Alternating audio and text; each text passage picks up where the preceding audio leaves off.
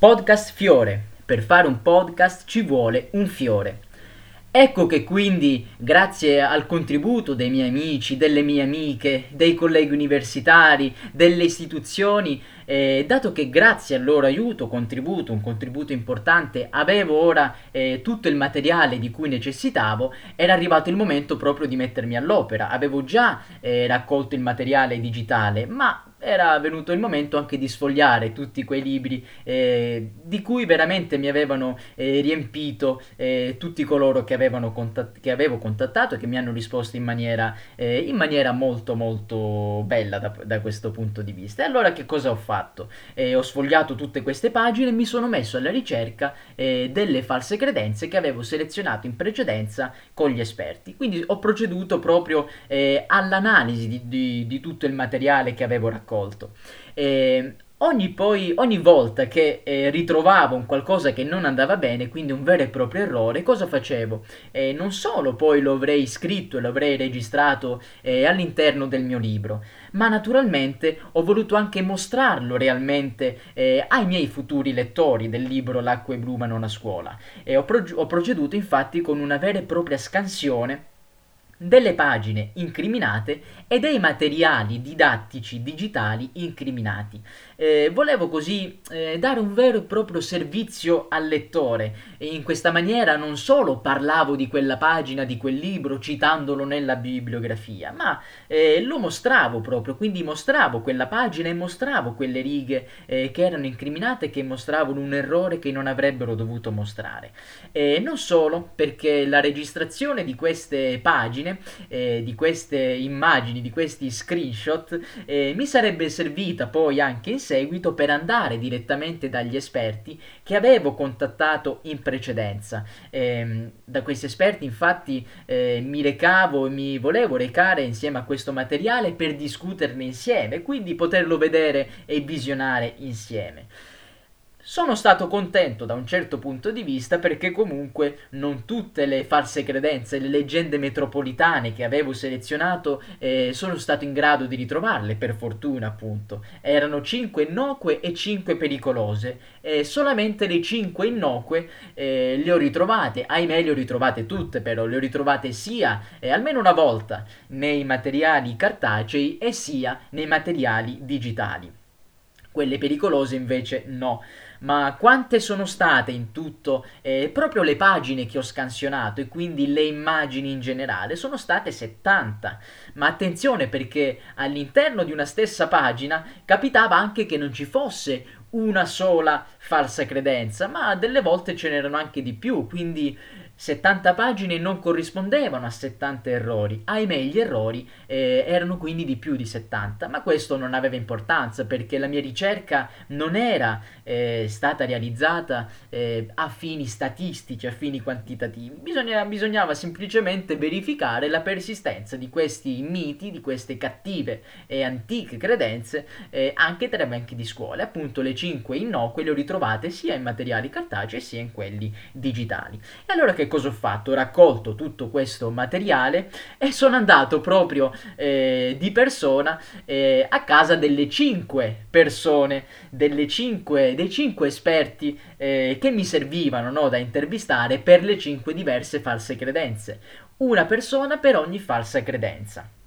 Naturalmente a casa è un modo di dire, eh, molto spesso in realtà sono andato proprio eh, negli studi eh, dove queste persone lavoravano, quindi all'università. Ebbene, la prima falsa credenza aveva come corrispettivo esperto una fisica, ne abbiamo già parlato, Susanna Bertelli. Eh, mi sono recato nel suo studio, è stata molto molto gentile, tra l'altro un'esperta lei anche di didattica della fisica, e sono andato appunto da lei con in mano questi materiali che riguardavano eh, la credenza del colore dell'acqua, ovvero del non colore dell'acqua. Ebbene, eh, questa un vero e proprio dialogo, ecco, questa conversazione che ho avuto con la Susanna Bertelli è stato molto molto arricchente. Eh, tra l'altro una collaboratrice poi della seconda persona che ho intervistato, Loris Giovannini. Ebbene, cosa mi consigliava, o meglio cosa consigliava eh, questa esperta non solo a me, ma anche a Innanzitutto a coloro che producono e che scrivono appunto questi libri di testo. Ebbene, gli argomenti, secondo lei, non dovrebbero essere presentati eh, in generale a sé stanti, per esempio appunto quello dell'acqua, ma per far comprendere meglio ai bambini eh, ciò che stanno studiando dovrebbero essere sempre correlati a degli altri argomenti. Bisognerebbe sempre eh, far sì che siano evidenti i collegamenti tra un tema e un altro, perché effettivamente nulla è slegato dalle altre cose. E, ehm, analizzando i materiali che avevo portato si era visto anche che molto spesso c'erano anche eh, dei contenuti, delle informazioni che non erano adatti all'età eh, incriminata in quel senso e addirittura contenuti che potevano essere incomprensibili per i bambini di quella specifica età.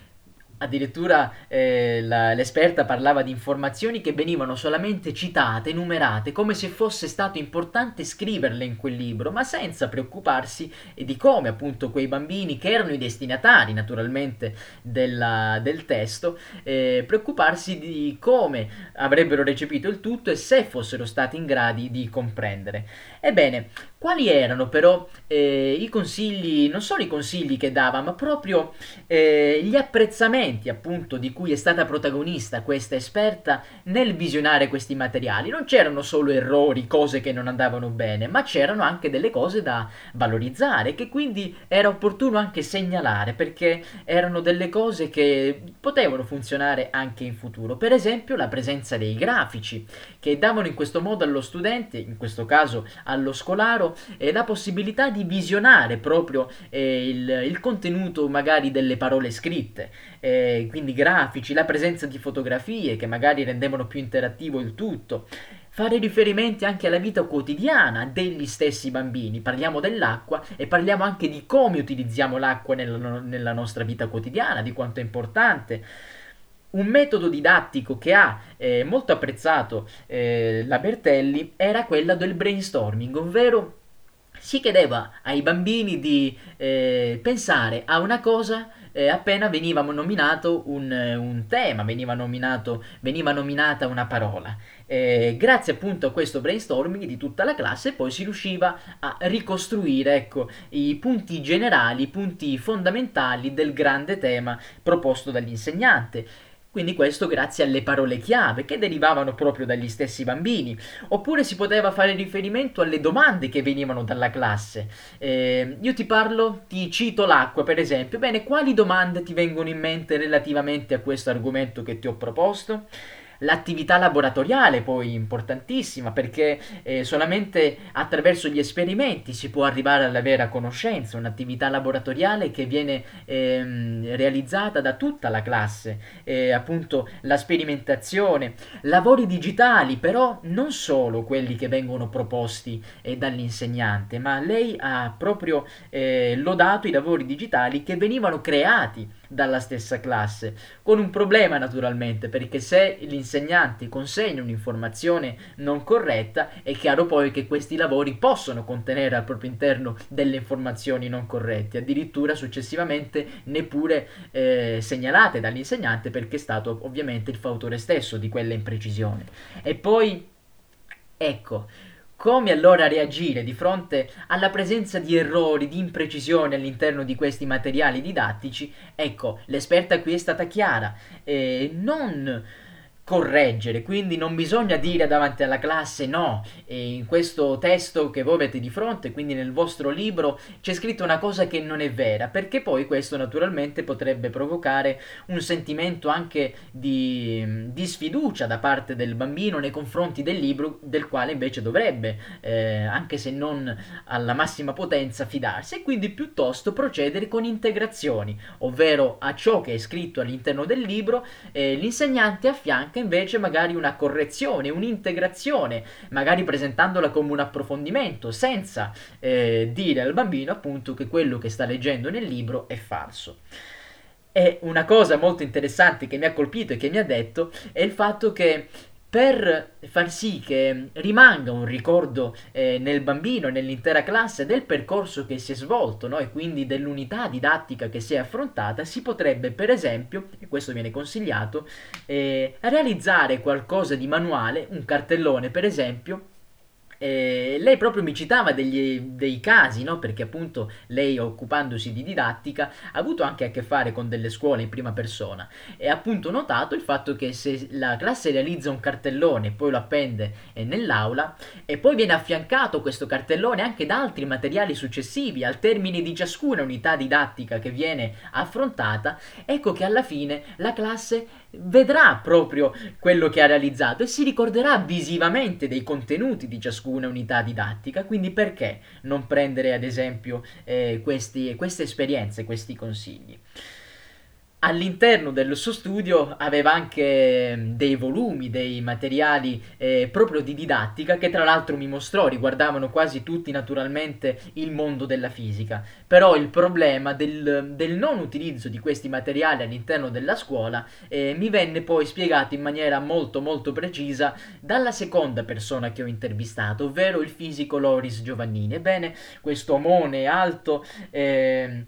mi accolse all'interno del suo studio e insieme a lui parlammo del problema degli stati della materia. Andai da lui naturalmente con i materiali e qual era la sua posizione relativamente a, a, come bisognerebbe fare didattica, in questo caso della fisica, sin dalla scuola primaria, dei primi anni. Ebbene, non bisogna procedere per tecnicismi, per nozionismi, anche perché non servono a quest'età. I bambini non sarebbero in grado di comprendere eh, queste parole strane o anche dei concetti che magari non ha eh, non sono interessanti per loro e non serve neppure che, che li conoscano. Piuttosto bisogna procedere per chiarezza. Eh, chiarezza e utilità. Quindi io ti do delle poche informazioni, non te ne do molte, ma sono chiaro nelle informazioni che ti do e soprattutto le informazioni che ti do sono utili, appunto, sono utili addirittura per la tua vita di ogni giorno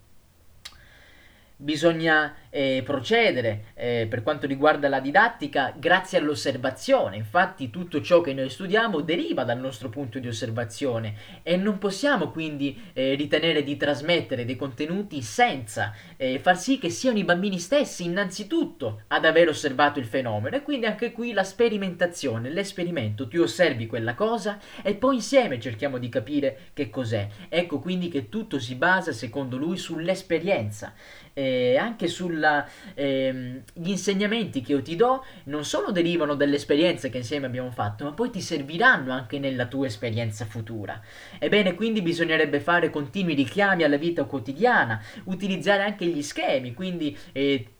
scopriamo dei contenuti insieme, però in maniera schematica, poi alla fine eh, questo ti permetterà di ricordarli meglio. Eh, utilizzare quindi le figure, una grafica accattivante, quindi la presenza di immagini, di bei disegni, eh, perché questo naturalmente stimola la curiosità e la bellezza anche da parte degli occhi. un'altra cosa poi molto interessante che mi, ha, che mi ha detto relativamente proprio a un materiale didattico che stavamo guardando in quel momento, ovvero in questo libro eh, si parlava parlava dell'importanza della comunità scientifica, si faceva riferimento al fatto che eh, quella conoscenza che si stava presentando in quel momento al bambino era frutto di una scoperta della comunità scientifica. E qui in pratica il bambino non solo è lui a scoprire dei fenomeni grazie all'osservazione, ma eh, comprende che la stessa comunità scientifica ha proceduto nella stessa maniera, prima naturalmente di lui.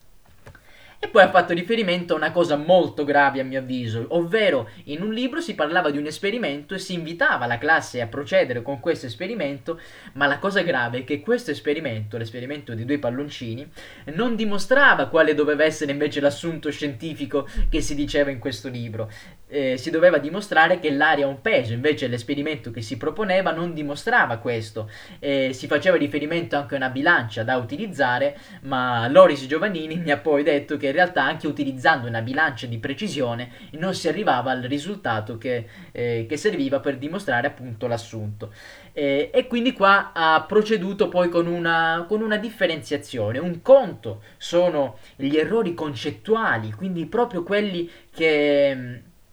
concettualmente sono appunto sbagliati come l'esperimento del palloncino e sono i più, i più gravi perché poi nel futuro eh, sarà molto più difficile andare a correggere questi errori appunto perché riguardano i concetti fondamentali che noi abbiamo nella mente. E invece a fianco a questo ci sono le semplici imprecisioni eh, che in realtà sono molto più frequenti. È semplicemente una conoscenza che viene fornita al bambino che non è completamente corretta, non è completamente precisa, eh, non è definitiva e poi successivamente, quando il bambino cresce, eh, se appunto eh, si imbatterà in una informazione invece reale, eh, quindi parzialmente in conflitto con la, l'informazione che aveva prima, ecco che comunque potrà integrare le due informazioni in modo tale da arrivare a un'informazione completa e corretta senza che questo appunto vada a scardinare le profonde convinzioni che aveva in passato.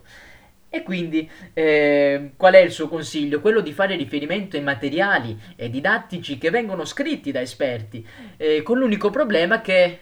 la scuola italiana purtroppo non dispone di fondi, di molti fondi economici che quindi possano aiutare eh, gli insegnanti ad acquistare questi strumenti anche che, possono, eh, che servono per gli esperimenti e questi libri, questi volumi in generale. Ma poi sono andato anche dalla matematica Alessandra Fiocca. Ecco, vi avevo già detto in un precedente episodio che eh, non era molto ferrata nel tema della sezione aurea perché non se n'era mai occupata in maniera professionale, però fu molto gentile perché quando mi recai da lei la seconda volta per analizzare insieme eh, questi materiali, fu molto eh, cortese, ci sedemmo in maniera molto molto tranquilla e sfogliammo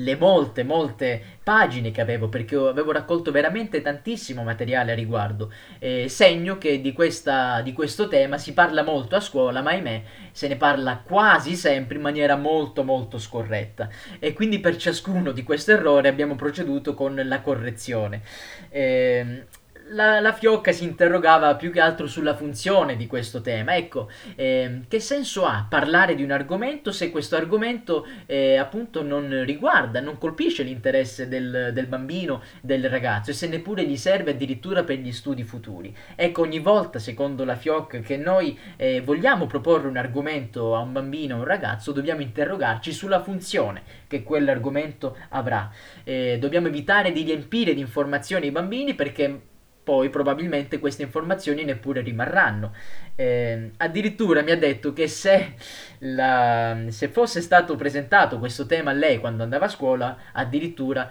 forse mai avrebbe fatto il mestiere della matematica, perché è un tema veramente molto complesso se non affrontato in maniera, in maniera corretta. Eh, sfogliando questi materiali sembrava quasi che eh, le opere, gli edifici, addirittura gli animali e le piante eh, fossero belli solamente se contenevano al proprio interno la, la proporzione della sezione aurea e molte volte in realtà questa proporzione non era, corre- non era presente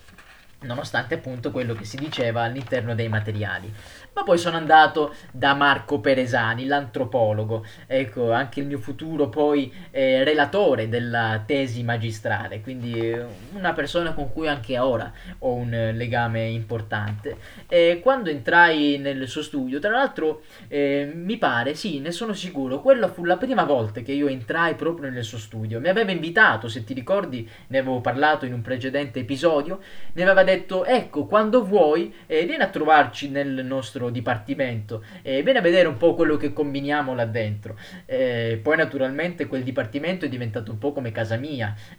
perché certamente quella fu la prima volta che entrai nel suo studio, uno studio tra, tra l'altro molto bello, perché all'esterno intanto quindi dalla, dove c'è la porta no? e quindi dove ci sono i muri del corridoio,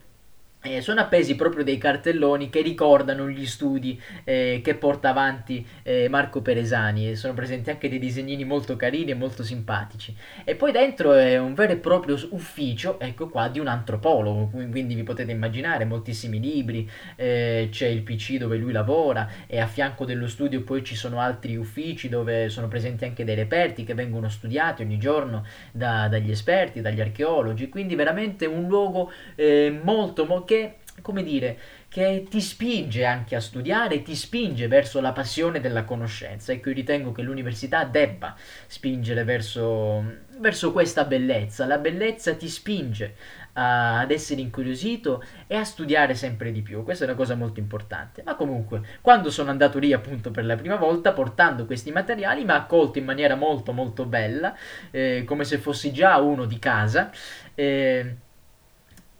Devo dire che lui non fu molto molto severo nei confronti di quello che leggeva, ma lo è anche di indole, al contrario invece del, della persona che avrei incontrato successivamente, ma tra un attimo te ne parlo. Ebbene, che cosa ha notato comunque di positivo Marco Peresani, nonostante comunque vari errori che erano presenti e che comunque trovi segnalati nel, nel mio libro insieme a tutti gli altri contenuti? Ebbene, l'esposizione, ecco, l'esposizione doveva essere eh, qualcosa di molto importante per lui. Quindi non solo l'impaginazione, certamente anche quella, quindi come si dispongono i vari elementi all'interno della pagina, ma anche la maniera in cui le parole parlano. E eh, quindi la maniera in cui i contenuti vengono eh, trasmessi al bambino, al ragazzo, la presenza anche di disegni, eh, soprattutto nel campo dell'evoluzione della, e dei nostri antenati, è importante avere eh, chiaro anche in maniera figurativa come dovevano essere, e avere chiaro anche come si sono susseguiti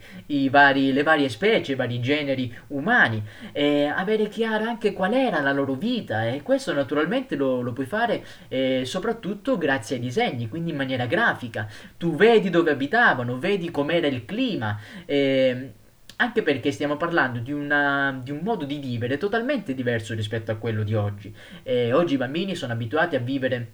eh, nelle case, sono abituati a vivere in una città, quindi tra i vari palazzi, sulle strade che appunto eh, intervallano questi eh, palazzi, questi edifici. E se invece vedono, sia sui libri sia nei materiali eh, digitali, eh, un mondo completamente diverso, ecco che rimarrà loro più in mente tutto quello che avranno visto. E poi c'era un materiale in particolare che quale, dal quale lui fu molto colpito, perché si parlava di una vera e propria tavola rotonda, era l'esperienza di un insegnante, ovvero questa maestra aveva imbandito una vera e propria tavola rotonda nella propria classe, e aveva lanciato il tema, che era appunto quello della, dell'evoluzione dei nostri antenati, e, e, poi c'erano i bambini che si facevano le domande l'un l'altro, dialogavano fra loro e anche eh, chiedevano delle cose alla maestra. Poi naturalmente c'era un errore, questo appunto lui l'ha segnalato e l'abbiamo riportato, ma comunque la modalità didattica fu molto apprezzata da lui. Ebbene, qual era allora il suo consiglio eh, per evitare che continuassero a, ad essere presenti all'interno della, dei libri e quindi tra i banchi di scuola degli errori riguardanti l'evoluzione del genere umano? Ebbene, il suo consiglio fu questo, bisogna andare direttamente nei luoghi. Infatti, eh, grazie alla sua esperienza, poté notare che ogni volta che i bambini e anche i ragazzi, quindi al di là dell'età, eh, si recavano direttamente sui luoghi incriminati e quindi coinvolti da quello che stavano studiando a scuola, ecco che eh, potevano vedere appunto come stavano le cose, potevano vedere come gli archeologi lavoravano, potevano vedere appunto dove gli antenati che magari avevano solamente letto sui libri di scuola, dove appunto vivevano realmente, dove accendevano il fuoco, dove mangiavano, dove scheggiavano le pietre e tutto questo naturalmente essendo un'esperienza rimaneva nella loro mente. E poiché appunto nei luoghi coinvolti si incontrano anche delle persone esperte, eh, ecco che naturalmente le informazioni che vengono date dalle persone direttamente coinvolte da queste esperienze eh, sono molto più corrette rispetto a quelle che invece magari si leggono solamente sui libri. E a proposito di questo, lui diceva anche una cosa che mi sento di condividere, eh, ovvero eh, da un lato si consiglia comunque agli insegnanti di utilizzare ehm, materiali, volumi, eh, che sono stati eh, scritti da esperti della materia e che, e che, di solito contengono delle informazioni che invece non sono presenti all'interno della rete, eh, dove invece molto spesso sono, sono scritte molte fandonie. Ecco, quindi da un lato si consiglia di utilizzare questi materiali didattici per qualsiasi età che riguardano il tema del, del genere umano e della sua evoluzione, eh, materiali didattici scritti da esperti anche di didattica, e dall'altra comunque eh, metteva in guardia eh, eh, quando comunque si utilizzano eh, dei materiali eh, anche appunto per i bambini, eh, bisogna fare riferimento soprattutto a quei libri scritti da persone che vanno direttamente nei luoghi e che sono coinvolti direttamente dai dati e dalle informazioni che raccontano, per esempio appunto un antropologo, è un antropologo che va, eh, che si reca appunto nei luoghi ehm, dove sono presenti tutti quei reperti che raccontano una storia, piuttosto che fare riferimento a quei libri scritti da persone magari esperti di, diciamo, di materie affini ecco, a quella che stanno raccontando, in questo caso l'evoluzione, ma che non vanno direttamente nei luoghi e che quindi addirittura non sono nemmeno sempre aggiornati sulle varie scoperte che avvengono in giro nel mondo. Infatti diceva che molte volte gli era capitato di trovare eh, dei contenuti non aggiornati, anche vecchi di anni, all'interno dei libri scritti proprio eh, da queste persone eh, non coinvolte direttamente eh, nei luoghi.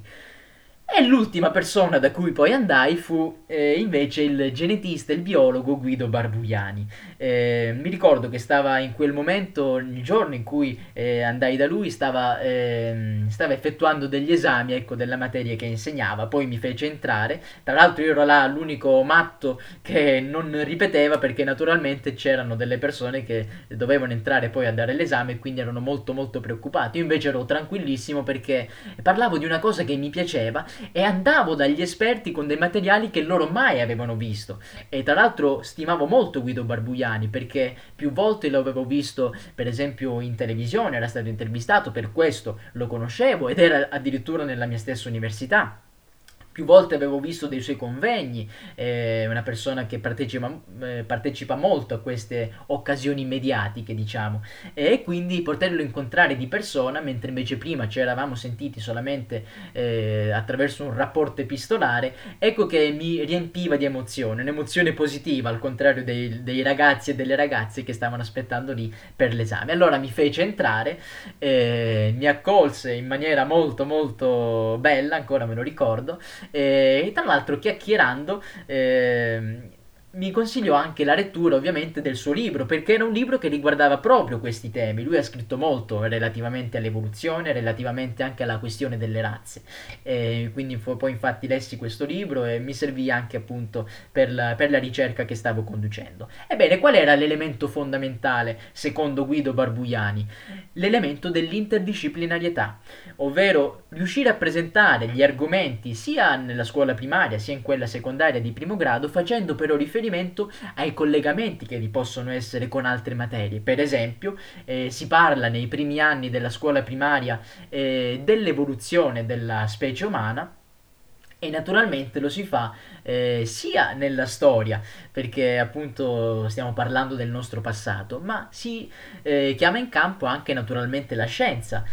E, tra l'altro io sono in diretta in questo momento su Twitch e voglio salutare Corrado Brigado che è arrivato in questo momento. Anzi, Corrado mi ha ricordato che devo ringraziare anche coloro che mi hanno aiutato a scrivere questo episodio. E in particolare saluto Mirimelle che sin dall'inizio mi ha appunto aiutato a, a decidere cosa dirvi e cosa raccontarvi in questo podcast e cosa invece tralasciare perché non importante. E, ti stavo dicendo appunto, eh, si chiama in campo anche la scienza, perché naturalmente è importante che sin dalla, dalle prime classi della scuola primaria i ragazzi e i bambini comprendano perché appunto è avvenuta questa evoluzione della, della specie umana e del genere umano, quindi fornendo delle semplicissime nozioni di scienza e di evoluzionismo. E invece c'era una cosa che fece molto molto arrabbiare eh, Guido Barbugliani, si, si, arrabbiò veramente molto perché io andai da lui con, questo, con questi materiali che addirittura riportavano delle informazioni, dei contenuti eh, vecchi di più di 30 anni, quindi stiamo parlando di decenni e di decenni che praticamente sono stati oscurati, decenni di ricerca scientifica oscurati eh, proprio dai materiali di scuola eh, e non erano presenti solamente in uno o in due libri, ma nella maggior parte di quelli che ho proposto a lui.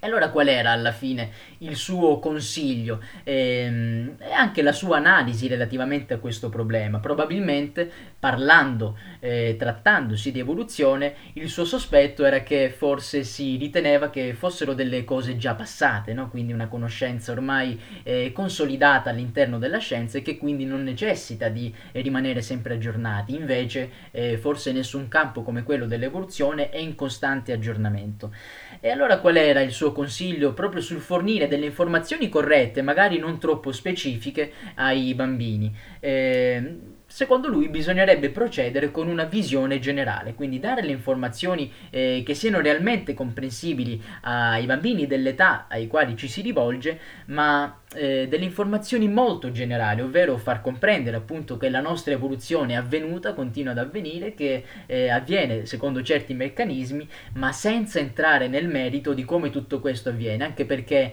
se gli insegnanti, i maestri non sono comunque in grado di poterlo spiegare in maniera corretta, allora si rischia di fornire delle conoscenze non molto, eh, non molto corrette, il che può essere addirittura peggiore ma in realtà c'era anche una sesta persona che incontrai, la incontrai però dopo la pubblicazione del libro, eh, ma per il momento non te ne parlo, ne parleremo nel prossimo episodio del nostro podcast, una, un'intervista questa che non doveva essere un'intervista ma che mi colpì molto anche perché ha detto eh, la persona che ho, che ho, avuto con cui ho avuto, avuto modo ecco, di parlare delle cose molto molto particolari e stiamo parlando anche di un antropologo che è molto conosciuto ci vediamo allora domenica prossima, podcast Fiore. Per fare un podcast ci vuole un fiore.